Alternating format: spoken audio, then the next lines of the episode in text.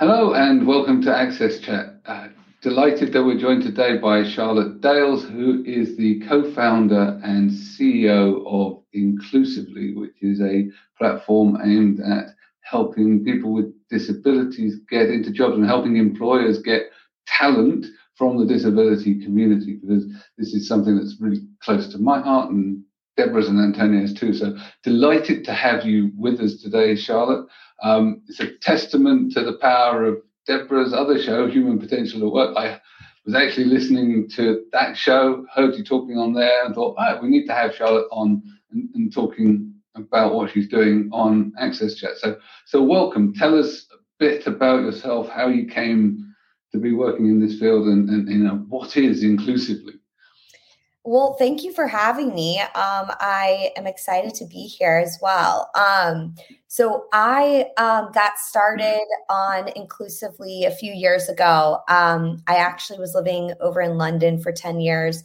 I started and sold my first tech startup over there. Um, and while I was starting uh, selling my first company, my cousin became the first licensed facialist in the state of Florida with Down syndrome. So she gives facials at a local salon. And after getting my first facial from her, I knew this would be my next company. It was just incredibly clear to me not only um, that she was able to achieve such a far greater potential than she had been told uh, she was capable of all these years. But also, when I actually went in to get the facial, I noticed that her employer only had to make some slight adjustments to her working environment to make her successful. And so, what I wanted to figure out is how can we use technology to make it really, really, really seamless and easy for employers to accommodate candidates' unique requests at scale across the disability spectrum. So, everything from Down syndrome and autism to stress, anxiety, depression, PTSD, and physical disabilities, and everything in between. Excellent, excellent. So, um, glad that you enjoyed the UK so much that you had to flee back to America. Um, I became a citizen before I left. Great. So, um, we firm believers in helping people, and we recognize people's potential. Uh, we, we think that it is a real challenge for business to really work out to know what they need to do to, to do this stuff. I, mean, I, I work for a, a, large corporation and I'm involved in running all of those kind of programs, but I frequently talk to other large corporations as well. And there is a range of different responses that you get from people, ranging from the, well, we don't think there are people with the skills we'd like to, but we don't think there are people with the skills to. Well, we'd like to, but but but how? And and and we and and we'd like to, but we can't. You know, we can't find the candidates. How do we source them? You know, are we looking in the wrong place? So how do how do you address some of those issues? Yeah, so I think you know, one of the biggest uh, things that we've come up against, you know, early on was the first point you made, which people just have a very narrow lens of what the word disability means and that it's one type of person and that person can only do these certain types of jobs. But ultimately, someone with a disability can do any job at any company. It just depends on what their disability is, what their skill set is, and what accommodations they need, and what are the skill sets of a job and what accommodations can reasonably be made for that job. And so um, the second piece is then, you know, because people have such a narrow lens around what you know jobs should be made available for people with disabilities then the whole how do we get candidates with disabilities comes into play because they're making all these one-off partnerships and and sort of having to cherry pick different jobs for people and it's more charitable than real inclusion. And so what we found is that and then the I'll, I'll, I'll say a third point if you get past those two things the third thing people will say is we're not ready yet um, as if there's something, you know, a decision that you as a company get to make about if you're ready or not um, to hire people with disabilities. And so we sort of hit um, all three of those, I, I, guess, objections, you can call them, um, with our product. So, um, firstly, we are working with and um, targeting candidates across the disability spectrum. So we work with um, all the nonprofits, government agencies, training programs that you know help across the spectrum of disability. And we aggregate all of those candidates into one place so that there's actually a one-stop shop partnership ecosystem for employers to access the demographic really seamlessly. This avoids them having to make the decision of what skills do these people have is how they ask it. And we say it doesn't matter because now we're collecting all these candidates and we know what skills they have and what accommodations they need. Um, and then on the other side, we're pulling the jobs from the employer side and we know what jo- what skills the job needs. And we're able to understand based on the job description what accommodations they should reasonably be able to make. So we move a lot of that subjective subjectivity out of the way for the employer just by virtue of having candidates who are comfortable self disclosing their accommodations ahead of applying, which is something they've traditionally been told not to do um, because you know they're worried that it will uh, be a disadvantage for them to get the job. However they know on our platform all of our candidates are um, are working or are, are all of our employers are actually trying to access these candidates. So they're comfortable self-disclosing ahead of time which means there's um, a lot more that can be done to make the experience more seamless having transparency between both sides. And on the third element um, where people will say you know we're not ready yet um, we we are not just sending candidates accommodations over to the employer but we're sending what the accommodation is how to provide it why someone might ask for it and we have access they have access into our um, success we call accommodations success enablers. They have access into our success enablement chat. So if they're about to interview someone they can say you know they asked for this interview accommodation. Can you can you make sure i'm doing this correctly? So they're actually learning by virtue of um, of it's being woven into the process of actually meeting real candidates and real experience versus relying on annual diversity trainings to change people's behavior when you need them to change. So, um, Charles, I'm I'm very interested in uh, see how that relationship between the candidate and the human resources of the organization is being managed is being managed because we know that many organizations have HR teams that are not particularly ready uh, to understand the context of people with disabilities. They might not even be ready to con- to interview someone with dis- disability. Um, how do you make sure that the individuals that are being interviewed and the people doing the interview that somehow uh, ones are not frustrating the expectation of the others and the others really know what to do when they are in the, in the, in the interview yeah. So when we onboard our customers, we have a series of 12 trainings. We um, annually allow uh, customers to choose six, um, but three of them are mandatory. So we have three courses that everyone has to take, and then the other three, based on sort of progress, will will decide like maybe what they need to focus more on. But the first three are around how to have an inclusive culture for people with disabilities, how to interview people with disabilities, and how to combat ableism. Um, and everyone has to take those three before they start working with us. Those are more of a traditional, um, you know, kind of higher level introductory training. Um, but then, as I said, when the candidates are applying for jobs at these companies, they're getting um, they're they're um, applying on our re- website, but we're routing that application directly through the company's existing applicant tracking system. So when they pick up that resume, they'll see that it's an inclusively resume, that the candidates requested accommodations, that they've that they can actually click in and see the candidate's profile, their accommodations, um, and then they can click into the individual accommodations and see you know why i think the why is huge. Like why would someone ask for this? Like first let's just make people understand each other better. Like why would someone ask for this um, what you know what um, are different ways in which you can offer this accommodation. And then as i said they then can also reach out to a, someone on our team through our chat and you know ask additional questions. So they have almost someone um, it's almost like guided learning through the process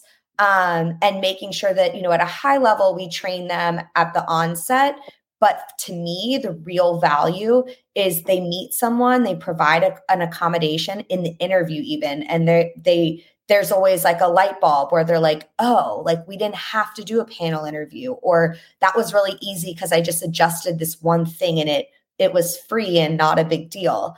Um, and it's like they start to see that actually providing accommodations, as long as you learn and understand what they are, aren't that hard or expensive or disruptive to make.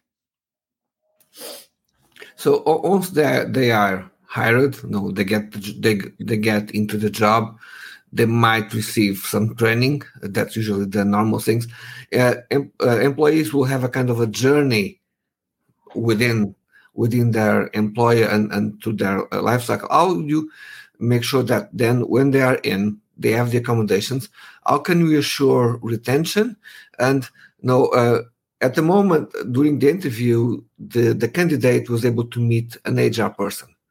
But after that, they are going to meet a manager and other employees from that organization how can we achieve success there as well so we uh, i guess lots of companies are different. Most they start with hr but eventually they're meeting a hiring manager which is someone they're going to be working with.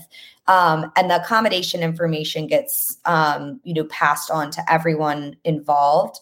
Um, but we also um, we also have um, a training around onboarding people with disabilities, but most importantly, anyone at any of the companies that we work with can access our platform and can receive support from us um, along the way. So we actually don't care if it's someone that's newly disclosed at your company that didn't come through us, you can reach out to our success enablement chat and say, hey, we actually don't have this product or service. Do you have a recommendation? Or how do you how do you suggest I handle um, this new request?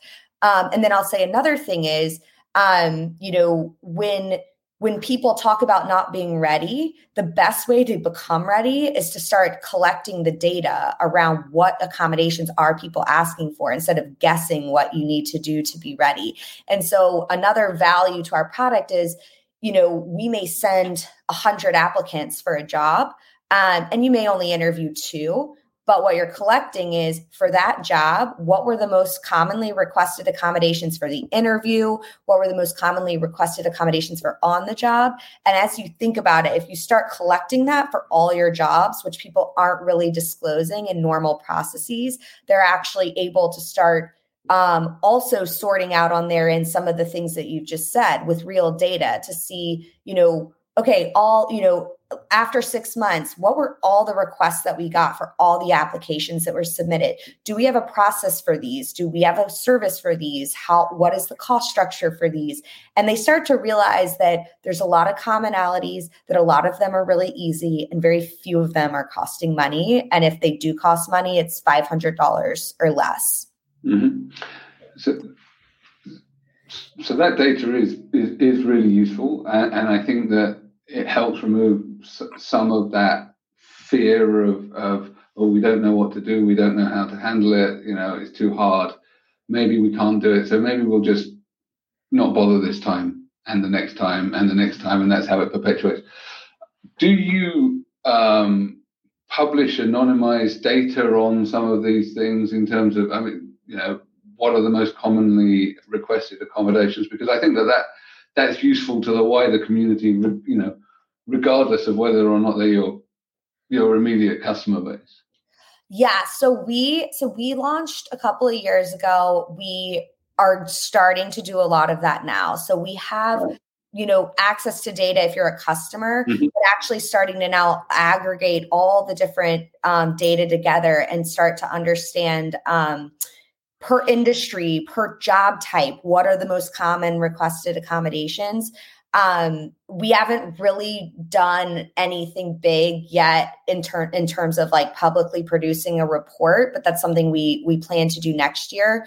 Now that we have like a we really started selling this year.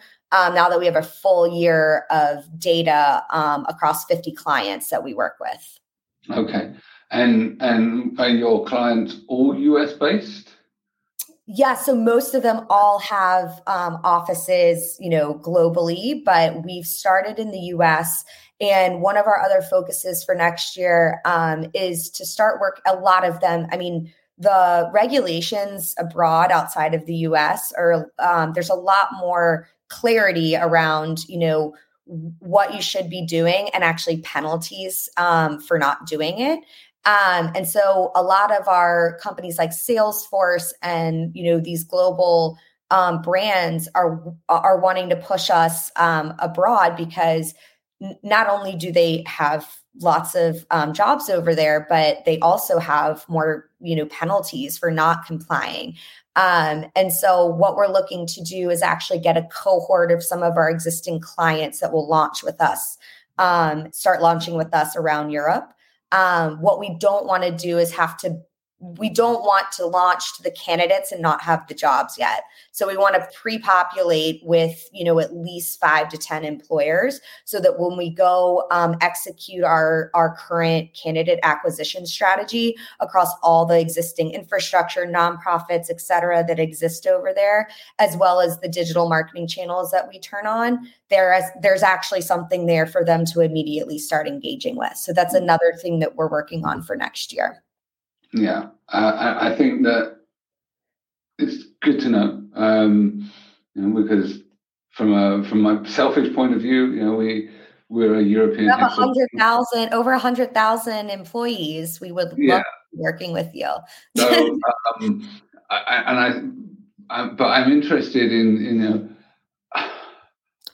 the one of the comments that you made was about you know people being sort of pigeonholed into certain types of jobs. And, and actually, one of the challenges that, that we face in Europe with these penalty structures is that actually they tend to create an ecosystem where people get pigeonholed into yeah, it's like certain types of jobs because they create uh, sort of special companies and and, and, and one of the things I'm really, yeah, and one of the things I'm really passionate about is actually avoiding doing that and creating a, a, an ecosystem where you assume competence and capability with support.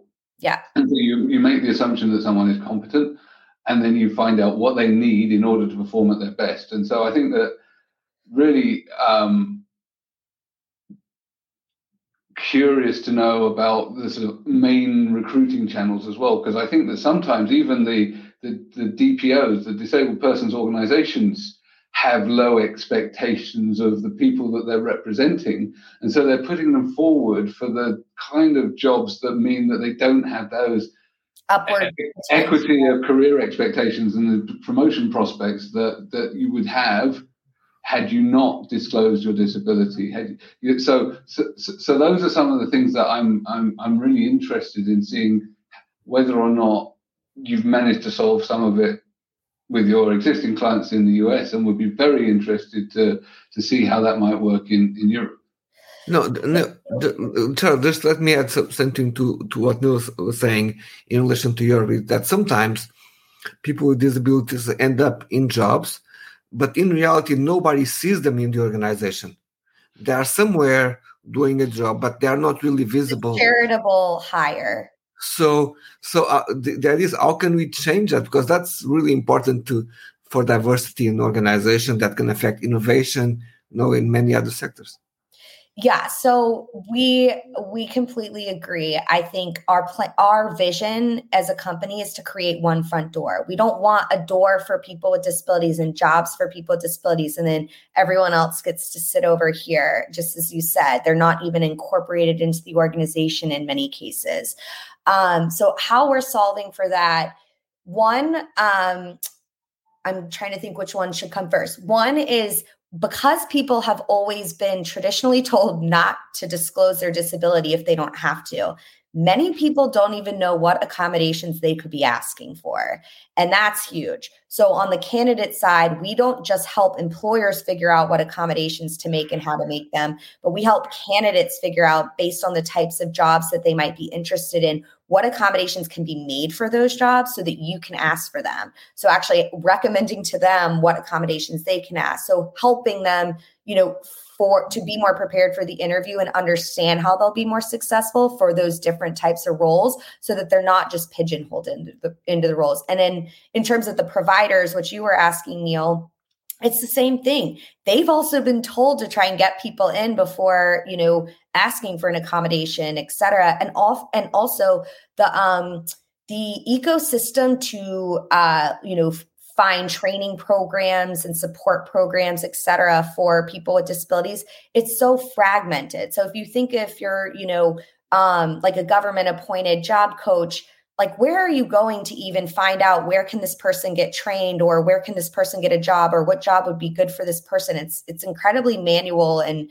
you know incredibly fragmented. So what we're also doing is for candidates that are coming in that maybe have no experience or they're just coming out of the education system we're not only aggregating jobs onto the platform, but we're also aggregating all the different types of training programs, um, support programs, development programs that are that are accessible to people with disabilities, so that if they're not ready for a job or they know what type of field they might be interested in, they can actually look for a plat a, a service where they can get trained, et cetera, and then loop back into the platform to go look for a job. So what we're trying to do is is you know Antonio, to your point figure out, you know, not just take the path of least resistance and shove all the all people with disabilities into, you know, a subset of five jobs, but I mean, they're just like everyone else. Like they probably want have you know my my cousins always wanted to be in in beauty and makeup. That is she has always been obsessed with that. And for so many years she was working at a salon and folding towels and she was happy to do it.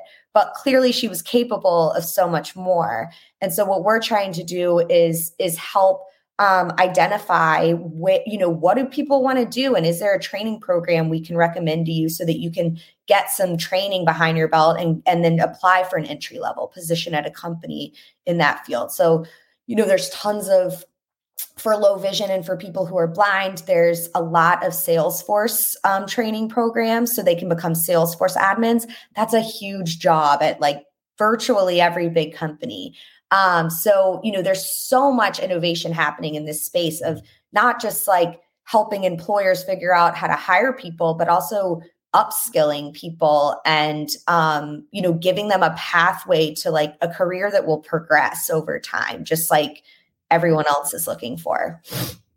Yeah. Excellent. So um, a couple of things. So you, you mentioned before that you you sort of you have the same one front door. So your your are you actually directly interfacing with the sort of the major recruitment platforms or or you're you're having to send so you've got a, a data interface into things like yeah. such factors and, and various other different major platforms so that the recruiters aren't having to go outside a separate system. So that's yeah. a huge barrier for anyone in diversity and inclusion. And one of my investors actually was asking me to look at this company adjacent space to us mm-hmm. yesterday. And I was saying, um, you know, if you don't integrate with their existing system like it's almost like you're you're done from the beginning because one recruiters have such high um, quotas to meet. Speed is really important and they really don't need another system that they have to be checking and logging into at big companies where they have an applicant tracking system already. But secondly if you want to actually create the genuine inclusion, you want the candidates to be funneled into the same pathway as everyone else. So we have we integrate with the company's existing applicant tracking system. So while someone's um, you know applying on our site, we're pushing it into the same place where everyone else is going. Right. Um, and so you know it's twofold. It's you know it propels our mission for our vision forward to have this be one place for everyone. But secondly, um, it removes that barrier, um, particularly with HR teams where they just have a lot to do and like they can't be bouncing around and going here for, you know, for people of color and here for people with disabilities. No, like it needs to all be together. The, you know, when we start creating fragmentation, we don't actually get the inclusion that we we desire because you're taking people outside of their, their day-to-day working systems and you're asking them to do extra. And, um, it's not going to happen. So, so great that you. It's an easy way for them to yeah. push it off. yeah. so, so, great that you've removed that immediate objection. Um, the other thing I'm, I'm interested in is that some organisations, at least, are you know pursuing accessibility programs that you know and probably your customers being some of the most advanced. So they're going to already have um, a you know an established catalog of assistive technologies and all of this kind of stuff. So um, one of the challenges that we have in my day job is that people make recommendations about what might help someone and they name a specific piece of software or a specific tool, and that sets expectations with an individual that they're entitled to a specific tool rather than a generic one that does the same thing. And and so I'm really interested to know how you handle that because that that can create some real tension in in the workplace because it becomes really difficult if if you don't um, start to standardize in really big complex organizations yeah. because it, it becomes unsupportable and a lot of the work that we do for ourselves and for our clients is to turn what was chaotic and, and well-meaning into something that is managed yeah. and structured and supportable. And and so for me, when when we're working with partners, one of the things that I'm really interested to see is how they make those recommendations, whether or not it's possible that you could, for you know, an employer, say Salesforce or whatever, know that they've got a particular set of yeah. Um, tools and be able to say, well, someone's requested, you know, these accommodations and, and do the matching against their tools so that the manager doesn't go, oh, well, what, well, what's the screen reader? Oh, it's this. Oh, and I can request it from my portal over here. So, you know, those kind of things that, again, reduce the friction of the provision of accommodations or adjustments we're not plugged in enough to be integrated with like the request of the tool that you have mapped to the accommodation. But we, what we are starting to do is build out a marketplace of the assistive technologies that are mapped to the accommodations that our candidates are asking for and that we believe employers can provide across different um, jobs. And so what what we are starting to do is tag employers with what inclusive services that they use or assistive technologies. So as a candidate if i know that i need um google like i just maybe i i'm deaf and i know that i um that google meets is the best captioning for me you can look um, you can actually filter on companies that use the google suite instead of you know zoom or or microsoft teams um, and so giving the candidate an ability to filter down to, to um, you know, jobs based on like those important preferences. So we're, so in one sense, we're gating them to the right place if they really do have a mm-hmm. preference there. Um, on the other end, you know, what you've said about like a, a, sort of a hiring manager may just recommend it, but then that's not actually what they have. That's definitely something we want to get into where we can actually pull the existing tools you have and map it to the accommodations. Um, so if someone is requesting something, it's really easy for the hiring manager to to understand we're not there yet, but that's definitely um, I see as a value add. But I do, I'd say one last thing on this this subject is I think that, you know, and I think this is with like any employee friction for any subject. Um, but it's really important to me in accessibility is understanding the why. Like, why is this tool better? Like, is it actually better? And are you not offering, you know, are there things that, you know, eventually you should be considering migrating over to? And also on the other side, um, you know, the employer explaining the why on this tool. Like, we're trying to make something that can scale to more functionality and not just be you know pigeon to one thing. I always find that people um, are able to come around when they just understand the, the rationale behind the decision instead of just you know well this is the one we have. Like just i think it's you know simple as applying context No, uh, sure. So, something that caught my attention was uh, previously you have mentioned uh, someone can become a mm-hmm. Salesforce administrator. Uh, Did I lose you guys for a second? Hello? Yes, can you hear me? Can you guys hear me? Yes, yeah. we can. Oh, sorry. I just like you guys started spinning for a second. no, uh, we, we, you were uh, mentioning about uh, someone could become a Salesforce administrator. Uh, uh, let's say you have that job offer uh, somewhere, and somehow realize, well, I don't really have this type of skills. Um, is there a, a, way that you are working with some of your customers to try and find opportunities for people to upskill themselves or change or change their careers?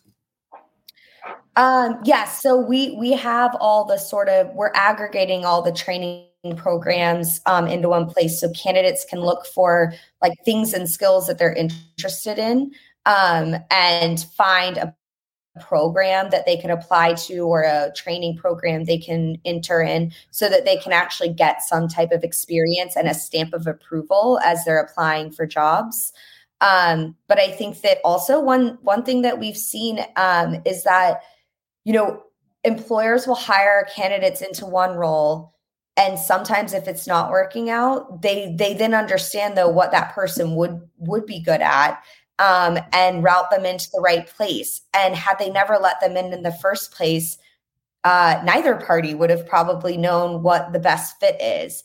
And so it's it's not necessarily something you should just do for people with disabilities. Like you know, I think that there's intangible um, benefits to employees that are loyal, that want to be there, and that are super excited about your company. And with anyone, if they have the right attitude, you should, I mean, that's something money can't buy. Like that's just something that someone will either have or not have. Um, and so we've also seen our employers realize, okay, this candidate is going to stay with us. So let's find the right place if this initial job wasn't the perfect fit. Okay, thank you. So um, we've hit the buffers on our, our half half an hour. I, I, need to say thank you to MyClearText for keeping us captured. Thank you, Charlotte, for um, coming and joining us today. It's been really interesting, and I think we'll be definitely coming back and, and following your progress.